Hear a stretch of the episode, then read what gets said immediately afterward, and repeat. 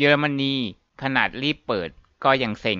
นักท่องเที่ยวหดเพราะโควิด ลิงก์ของข่าวก็จะเอาไว้ใต้วิดีโอนะครับ คือเอาเอาข่าวนี้มา เพราะว่าจะสื่อให้เห็นว่าประเทศในยุโรปเนี่ยเขารีบเปิดเดินทางระหว่างกันในทวีปตั้งแต่ 15 มิถุนาเปิดให้ประเทศนอกยุโรปเข้าได้ 1 กรกฎาขนาดเขาทำขนาดนี้แล้วเนี่ย นักท่องเที่ยวก็ยังหดตามหัวข้อแล้วเนี่ย ปรากฏว่าเยอรมนีน่าจะสูญเสียรายได้จากการท่องเที่ยวเนี่ย ประมาณ 1.4ล้านล้านบาท ก็คือประมาณ38,000ล้านยูโร เพราะว่าเนี่ย lack of travelers ก็คือนักท่องเที่ยวหดนั่นแหละ เป็นเพราะว่าโควิดนั่นเอง อยากจะแสดงให้เห็นว่าถ้าเราบอกว่าประเทศของเราพึ่งพาการท่องเที่ยวแล้วนะ ประเทศเยอรมนีเอง รายได้จากการท่องเที่ยวมากขนาดเนี้ยก็ถือว่าเขาเองก็พึ่งพาการท่องเที่ยวเหมือนกัน แล้วก็เคยพูดสถิติจำนวนนักท่องเที่ยวไปเนี่ย เชื่อไหมว่าประเทศเยอรมนีเนี่ยเป็นประเทศที่มีจำนวนนักท่องเที่ยวพอๆกับไทย ก็คือประมาณ 37 ล้านคนกว่าๆเรียกได้ว่าน้อยกว่าไทยแค่นิดเดียวเท่านั้นเอง เอาเป็นว่าทุกประเทศในโลกเนี่ยเขาพึ่งพาการท่องเที่ยวอะแล้วทีนี้ขนาดว่ายุโรปเนี่ยเขาไม่ค่อยมาโปรโมทการท่องเที่ยวในเอเชียสักเท่าไหร่นะเราเคยเห็นเขามาโปรโมทให้ให้อยากไปเที่ยวประเทศเขาบ้างไหมอะก็ไม่มีนะ เป็นเพราะว่าส่วนใหญ่นักท่องเที่ยวประมาณ 80%เนี่ยเขาเที่ยวกันเอง ภายในยุโรปก็คือฝรั่งเที่ยวฝรั่งนั่นแหละ ฝรั่งประเทศอื่นมาเที่ยวฝรั่งอีกประเทศนึงอะไรอย่างเงี้ยนะ ฉะนั้นเขาก็เลยไม่ค่อยได้ง้อเอเชียสักเท่าไหร่เรียกได้ว่าเขาไม่ค่อยได้หัวการค้ามาโปรโมทกับคนเอเชียสักเท่าไหร่เอาคิดว่าถ้าเกิดเขาแบบเป็นพวกชอบโฆษณาเร่งให้คนไปเที่ยวแบบญี่ปุ่นเนี่ยนะเขาอาจจะการท่องเที่ยวบูมกว่านี้เยอะแล้วก็ได้ จากข่าวเนี่ยก็คือสถิติโดยองค์การ World Travel and Tourism Council ต้องบอกนิดนึงว่าเยอรมนีเนี่ยเป็นประเทศที่เปิดตั้งแต่ 1 กรกฎาคม แต่ว่าแน่นอน ขาดแคลนนักท่องเที่ยวเหตุผลหนึ่งเพราะว่าถึงจะเปิดให้ประเทศนอกยุโรปเนี่ยเขาก็ไม่ได้เปิดหมด เขาเปิดให้แค่ประมาณ 15 ประเทศที่ปลอดภัย ซึ่งบังเอิญประเทศไทยของเราเนี่ยโชคดี ได้อยู่ในกลุ่มนั้นด้วย แต่ถึงจะโชคดียังไงก็ตาม ก็มีคนไทยไปเยอรมนีแค่ส่วนเดียว ก็คือส่วนใหญ่จะเป็นคนที่ไปเยี่ยมเยียนก็คือไปเยี่ยมแฟนเท่านั้นเอง เพราะว่านักท่องเที่ยวเองก็ยังไม่เข้า เหตุผลเพราะว่าประเทศเราก็ยังปิดกั้นในส่วนของเที่ยวบินพาณิชย์ก็คือ นักท่องเที่ยวที่ไหนจะไปได้ต่อให้เยอรมนีเองเขาประกาศเลยนะ ก่อนเขาจะเปิดนะว่า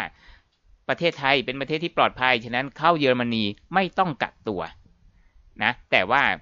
ประเทศไทยขากลับมาต้องกักตัว แถมยังต้องบางทีรอนานเป็นเดือน เพื่อกลับด้วยเที่ยวบินพิเศษที่สถานทูตไทยจัดให้อีกต่างหาก ฉะนั้นใครจะไปก็กลุ่มขมับเลยว่าจะไปอยากจะไปแค่ประมาณเจ็ดวันสิบวัน แต่ว่าต้องรอเที่ยวบินพิเศษอีกเป็นเดือน แล้วก็จ่ายค่าตั๋วขากลับ แพงเอ่อหนึ่งขาแพงเท่ากับสองขาเลยอะไรอย่างเงี้ย แถมถ้าไปเนี่ยก็ยังโดนซ้ำเติมอีกว่า แล้วใครใช้ให้คุณไปอ้าวเรียกได้ว่ามันเป็นแนวความคิดที่แตกต่างกันนะจริง ๆ เราเนี่ยควรจะเปิดหูเปิดตาซะบ้างนะ หมายถึงคนที่พูดว่าแล้วใครใช้ให้คุณไปเนี่ยคือตัวคนพูดควรจะเปิดหูเปิดตาซะบ้าง ว่าคือเราได้ยินแต่ตัวเลขพุ่งพุ่งอย่างเนี้ยใช่ไหมออฟเคยพูดถึงอะแต่ว่าข่าวเนี่ยนะที่นำเสนอในประเทศไทยเนี่ย เขาไม่ได้พูดถึงตัวเลขยอดเสียชีวิตเลย คือเหมือนว่าอะไรที่แย่ๆเนี่ยเขาเอามาพูดคือเขาพูดแค่ส่วนเดียว แต่ส่วนของเรื่องจริงก็คือต่อให้เขาพุ่งนะอะช่วงแรกๆอะเป็นเรื่องจริง ที่ว่าติดเชื้อเยอะเสียชีวิตก็เยอะตาม อันนั้นเรื่องจริง แต่ช่วงหลังๆเนี่ยตั้งแต่เขาเปิดเดินทางท่องเที่ยวกันเองในยุโรปตั้งแต่ 15 มิถุนา15 มิถุนาจนถึงตอนนี้ 2 เดือนครึ่งแล้วนะ การติดเชื้อพุ่งขึ้นก็จริง แต่การเสียชีวิตแทบจะไม่พุ่งเลย ยังคงน้อยอยู่ดี ก็จะให้ดูกราฟนะครับ ตามธรรมเนียมของเรา ฉะนั้นจะให้ดูกราฟ ก็คืออันนี้กราฟขององค์การอนามัยโลกนะ ข้างบนก็คือยอดผู้ติดเชื้อ ข้างล่างก็คือยอดผู้เสียชีวิต สังเกตเห็นไหมว่า ตอนเนี้ยตั้งแต่ 15 มิถุนาเนี่ยก็คือตรงจุดนี้ที่เขาเปิดเดินทางท่องเที่ยวกันเองในยุโรปอย่างที่บอกนะ 80%ของนักท่องเที่ยว เป็นชาวยุโรปฝรั่งเที่ยวฝรั่งด้วยกันเองแต่คนเอเชียที่ไปเนี่ยหรือคนทั่วโลกที่ไปเนี่ยมีแค่ประมาณ 20%เท่านั้นเอง ใช่ไหมฉะนั้นเขาไม่ได้ง้อคนข้างนอกสักเท่าไหร่หรอกเขาง้อคนข้างในกันเองนั่นแหละ แล้วก็นี่มีการพุ่งขึ้นจริง แต่ว่าถ้าเทียบกับช่วงแรก ๆแล้ว มันเทียบกันไม่ได้ กราฟเนี่ยได้แค่หนึ่งในสามของของเดิมเท่านั้นเองต่อให้พุ่งนะ มีอยู่ช่วงหนึ่งนะ คือถ้าเราปิดไอ้นี่ไปนะ มันเหมือนมันมันเทินขึ้นเลยใช่ไหมถึงจุดนี้แล้วเขาก็ลดลงแล้วเห็นไหมเริ่มลดลงแล้วนะ ฉะนั้นถึงติดเชื้อพุ่งเนี่ยก็ไม่ได้ว่ามันจะพุ่งตลอดไปนะเขาเริ่มลดลงแล้ว แล้วก็การเสียชีวิตดูสิ เทียบกับข้างบนนะ ข้างบนเนี่ยเขาเคยติดเชื้อสูงสุดนะออฟเคยพูดกราฟนี้ด้วยแหละ ก็คือสูงสุดวันหนึ่งสองพันกว่า นี่คือสูงสุดแล้วนะ แล้วหลังจากนั้นก็ลดลงมาเห็นไหม เหลือแค่พันต้นๆ ต่ำกว่าพันก็ยังมีละช่วงหลายวันหลังนี้ แต่ดูการเสียชีวิตสิ ช่วงแรกๆเนี่ยสองร้อยหนึ่งร้อยกว่าอะไรอย่างนี้ใช่ไหมของเยอรมนี แต่ว่าตอนนี้หลักหน่วยครับสามคนห้าคนสามคนหกคน คือออฟก็เลยอยากจะย้ำแล้วย้ำอีกว่า ต่อให้ติดเชื้อพุ่ง เสียชีวิตก็ไม่พุ่ง ฉะนั้นโควิดเนี่ยไม่ได้น่ากลัว คือเขาเรียกว่าเขาปิดใจด้วยอะเขาทั้งขาดความรู้แล้วเขาก็ปิดใจด้วยไงว่าเขารับแต่สื่อที่มันตัวเลขพุ่งๆอะไรเงี้ยนะแล้วเขาก็ปิดใจด้วยว่าต่อให้มีคนมาพูดว่าเนี่ย ต่อให้ได้ยินเอาพูดก็ตามเนี่ยนะเขาก็จะแบบว่าเอาแต่ปิดใจไงไม่ยอมรับรู้ใดๆทั้งสิ้น เหตุผลไม่ใช่อะไรหรอก กลัวตัวเองลำบาก ราะทุกวันนี้ตัวเองอาจจะเริ่มละหลวม ไม่ค่อยยอมใส่หน้ากากแล้วก็เป็นไปได้ ไม่ค่อยยอมล้างมือ ไม่ค่อยยอมเว้นระยะห่างแล้วก็เป็นไปได้ฉะนั้นตัวเองก็กลัวตัวเองจะกลับไปลำบากแบบเดิมใช่ไหมฉะนั้นก็เลยแบบไม่อยากให้ต่างชาติเข้ามาเพราะตัวเองเนี่ยมันไม่ได้มีส่วนเกี่ยวข้องอะไรกับการท่องเที่ยว ฉะนั้นทำไมฉันจะต้องลำบากขึ้น เพราะว่าคนอื่นด้วยล่ะ อ่า ก็แสดงถึงการขาดการเสียสละเพื่อส่วนรวม เรียกได้ว่ารักสบายแล้วก็ไม่มีจิตสาธารณะนั่นเอง ตรงตัวเลขตรงนี้นะครับ ทางองค์กร WTCC เนี่ย World Travel and Tourism Council เนี่ยเขาก็บอกว่าตัวเลขรายได้การท่องเที่ยวของเยอรมนีเนี่ย น่าจะลดลงประมาณ 82%แน่ ซึ่งเทียบได้กับประมาณที่บอกเมื่อกี้นะ 38,000 ล้านยูโรก็ประมาณ 1.4 ล้านล้านบาท ซึ่งผลก็คือเป็นเพราะว่าเยอรมนีเนี่ยจะต้องกักตัวนักท่องเที่ยว 14 วันเช่นเดียวกัน แต่เป็นการกักตัวนักท่องเที่ยวจากประเทศที่เสี่ยงสูง อย่างเช่นอเมริกาบราซิลอย่างเงี้ยเสี่ยงสูง ฉะนั้นเขาก็ต้องกักตัวเหมือนกัน ซึ่งตอนนี้เขาก็กำลังพยายามหามุกใหม่ที่ทำยังไงไม่ให้ต้องกักตัว เพราะว่าขึ้นชื่อว่ากัก 14 วันเนี่ยนักท่องเที่ยวไม่มาใช่ไหมถ้าเกิดเราจะไปเที่ยวไหนอะคือคนเยี่ยมเยียนเขาไปได้เขาอยู่ได้ตั้ง 90 วัน แถมยังกักตัวที่บ้านแฟนบ้านผู้เชิญด้วยฉะนั้นไม่มีปัญหากักหรือไม่กักก็ไม่ต่างกันฉันอยู่บ้านอยู่แล้ว แต่ว่าไอของนักท่องเที่ยวธรรมดาที่อยู่โรงแรมนี่แหละ กักตั้งสิบสี่วันนี่มันทุ่มทุนเกินไปแล้ว กลับมาประเทศตัวเองก็ต้องกักต่ออีก กลายเป็นว่ากักที่ไปเที่ยวครึ่งเดือนกลับมากักประเทศตัวเองครึ่งเดือนไม่ต้องไปดีกว่า แล้วก็ตอนนี้ผู้นำของประเทศเยอรมนีนะหญิงแกร่งนะเขาก็เรียกร้องให้ในฐานะที่เยอรมนีเป็นผู้นำในกลุ่มประเทศ G7 เนี่ยเรียกร้องให้ช่วยกันฟื้นฟูเศรษฐกิจให้ฟื้นจากการแพร่ระบาด ก็คือให้ร่วมมือกันนั่นแหละ ก็ตรงนี้นะเยอรมนีเขาก็ได้รับผลกระทบอย่างหนักเหมือนกัน เพราะว่าจากการที่ขาดแคลนทัวร์ทัวริสก็คือนักท่องเที่ยวในปี 2020 เนี่ยทำให้ตำแหน่งงานกว่า 4.6 ล้านตำแหน่งในกลุ่มท่องเที่ยวของเยอรมนีเนี่ยโห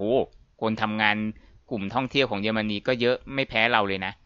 อยู่ในความเสี่ยงอะความเสี่ยงคือความเสี่ยงที่จะตกงานน่ะแล้วก็ในปีที่แล้วเนี่ยนะเหมือนจะมีคนทำตำแหน่งงานท่องเที่ยว ทั้งประเทศเนี่ยประมาณเกือบเกือบหกล้านตำแหน่ง หรือประมาณ 12.5%ของแรงงานทั้งหมดในประเทศเยอรมนี ก็พอๆกับไทยอีกนะ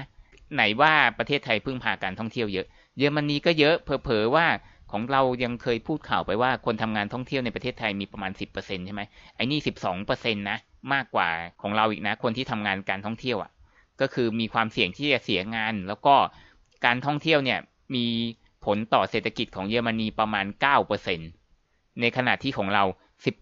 18%ของเขาแค่ 9%นะ มีผลกับรายได้ของเขา 9%อะการท่องเที่ยวอะ เขายังจะต้องรีบเปิดตั้งแต่ 1 กรกฎาที่ผ่านมาเลย แต่แน่นอนมันก็ยังเปิดไม่หมด คือเปิดให้ยุโรปด้วยกันเอง แล้วก็เปิดให้ 15 ประเทศที่ปลอดภัย แต่ที่เหลืออีกประมาณร้อยกว่าประเทศทั่วโลกเนี่ย เป็นประเทศเสี่ยง ก็คือยังไม่เปิด หรือถ้าจะเข้ามาก็คือเฉพาะ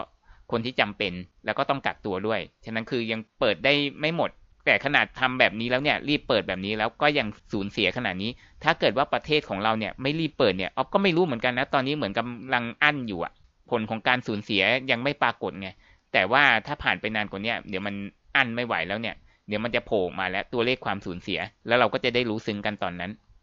อ่าแล้วขอสรุปย่อหน้าเหล่านี้ก็คือประธานขององค์การการท่องเที่ยวของโลกแล้วกัน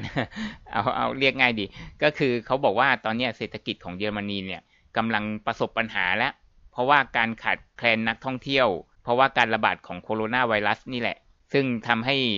เนี่ยพูดไปหลายรอบแล้วก็คือเสียรายได้ไปเยอะมากก็คือ 38,000 ล้านยูโรแแล้วแน่นอนว่าองค์กรเนี่ยเขาก็เรียกร้องนะ เหมือนกับข่าวที่แล้วที่เราพูดถึง UK คืออังกฤษนั่นแหละว่า ก็คือจะต้องเปลี่ยนใหม่แล้วนะ จะต้องเปลี่ยนใหม่แล้วคือจะต้องเปิดกว้างมากยิ่งขึ้น ก็คือจะต้องเปลี่ยนวิธีการว่าจะต้องไม่กักตัว ซึ่งเยอรมนีเขาก็มีเริ่มทำนะ อย่างที่ออฟเคยพูดไปก็คือ เขาตรวจโควิดฟรีที่สนามบินเลย คือตรวจทุกคนน่ะ ทั้งประเทศเสี่ยงสูงด้วยที่เข้ามาเนี่ย คือไม่รู้ทำไปถึงไหนแล้วอะไรเงี้ยนะ แต่มันเหมือนกับขนาดรีบขนาดนั้นยังไม่ทันเลยอะ่ะ คือตอนแรกเราก็นึกว่าเขาให้ตรวจโควิดฟรีแล้วเขาจะเริ่มลอยตัวแล้วปรากฏว่าเขาก็ยังแย่นะออฟก็จะจินตนาการไม่ออกเลยว่าประเทศเราจะแย่ขนาดไหน คือตอนนี้เหมือนอั้นอยู่ใช่ไหมแล้วเรายังไม่ค่อยได้ขยับทำอะไรเท่าไหร่เลย คือเราช้า ขณะที่คนอื่นเขาขนาดเขาวิ่งกันไปแล้วนะเขายังแบบโดนผลกระทบขนาดนี้แต่เรายังไม่ได้จะเริ่มวิ่งเลยกว่าจะเริ่มคานก็เดือนตุลาแล้วอะก็ไม่รู้มันจะกระทบขนาดไหน อ่าแล้วเรามาดูกันว่าประเทศไหนนะที่มาเที่ยวเยอรมนีมากที่สุดจากสถิติในปี 2016ถึง2018 ประเทศที่มาเยอรมนีมากที่สุดก็คือเนเธอร์แลนด์ 12เปอร์เซ็นต์เออ อันนี้ผิดคาดนะ ไม่ใช่จีน อันดับ 2 คือสวิตเซอร์แลนด์ 9เปอร์เซ็นต์แล้วก็อันดับ 3 ก็คือ อเมริกาเหรอ กับ UK มาเท่ากันเลย ก็คืออเมริกา 7% UK 7%แล้วก็อันดับ 5 ก็คือออสเตรเลียประเทศติดกันก็อีก 5%รวมทั้งหมดก็ประมาณ 40%ก็คือมาจากประเทศข้างเคียงทั้งนั้นเลย เรียกได้ว่าเยอะนะครับ แล้วก็สุดท้ายนี้เนี่ย จากสองย่อหน้านี้นะออฟก็ประเมินได้เลยว่า คือตอนเนี้ยโลกเนี่ยคือแม้กระทั่งคนที่เปิดไปแล้วเนี่ยเขาก็ยังไม่ได้ลอยตัว เขาก็ยังสูญเสียรายได้ไปเยอะ แล้วก็คนเป็นล้านคนก็จะอยู่ในภาวะเสี่ยงที่จะตกงาน หรือว่าตกงานไปแล้วออฟก็ไม่รู้นะ ซึ่งเยอรมนีเนี่ยเขาก็ไม่ใช่ประเทศเดียวที่ถูกผลกระทบจากการที่นักท่องเที่ยวไม่มาใช่ไหมเป็นเพราะว่าการระบาดของโควิด UK ซึ่งออฟได้พูดข่าวไปแล้วก็คือ ก็สูญเสียเยอะเช่นเดียวกัน ซึ่งทั้งโลกเนี่ยเขาคงจะต้องพยายามระดมหาวิธีการอะ ทำยังไงนะก่อนที่จะมีวัคซีนเนี่ยซึ่งเราไปรอมันไม่ได้เลย เพราะว่ามันยังไม่ชัวร์ยังไม่มีที่ไหนฟันธงได้เป๊ะๆว่าวัคซีนเนี่ยมันจะแบบออกมาแล้วเนี่ย มันจะป้องกันได้ชัวร์เลยร้อยเปอร์เซ็นแล้วก็กำหนดวันออกได้เลย แล้วสามารถจะฉีดให้คนทั้งประเทศได้เมื่อไหร่ อันนี้ยังไม่ชัวร์เลยสักนิดเดียว ถ้าเราโมแต่รอเนี่ยนะเราก็จะสูญเสียไปเรื่อยๆ ซึ่งประเทศอื่นที่เขาเริ่มวิ่งกันไปแล้วเนี่ยเขาพยายามจะหาหนทางนะทำยังไงนะ สามารถที่จะ เปิดให้คนเข้าได้มากขึ้นโดยที่ไม่ต้องกักตัว หรือว่ามีวิธีการตรวจอะไรนะ ที่จะทำให้ได้ตรวจได้ผลแล้วก็ไม่ทำให้เชื้อมันเพิ่มมากขึ้นอีกอะไรอย่างเงี้ยก็คือสรุปว่าอีกไม่กี่เดือนข้างหน้าเนี่ยเราคงจะได้เริ่มเห็นกัน ถึงการเปิดมากยิ่งขึ้นกว่าเดิม หรือการพยายามหาวิธีการตรวจใหม่ ๆ หรือการพยายามลดวันกักตัวลง เพราะว่าเขาต้องดิ้นรนอะชีวิตต้องเดินหน้าเขาต้องดิ้นรนอะคือมันไม่มีใครหรอกที่จะบอกว่าปิดไปอีกถึงปลายปีหน้า เสร็จแล้วก็มาเศรษฐกิจพอเพียง เสร็จแล้วก็มาฟื้นฟูธุรกิจในประเทศน่ะ คือคนพูดน่ะ ก็คือคนที่ไม่ได้ทำอะไรไง ได้แต่พูดอย่างเดียว ก็คือมันต้องช่วยกันคิด มันต้องใช้ระดมสมองใช่ไหมถ้าเกิดว่าเปิดแล้วทำให้ตัวเองลำบาก ก็เลยไม่อยากจะเปิดอย่างเงี้ย มันไม่ใช่คำแนะนำแล้วมันคือคำพูดของคนที่เห็นแก่ตัว ฝากไว้แค่นี้นะครับ วันนี้ถ้าเพื่อนๆฟังแล้วมีความคิดเห็นยังไงก็คอมเมนต์กันได้ที่ใต้วิดีโอนะครับ ขอบคุณที่รับฟัง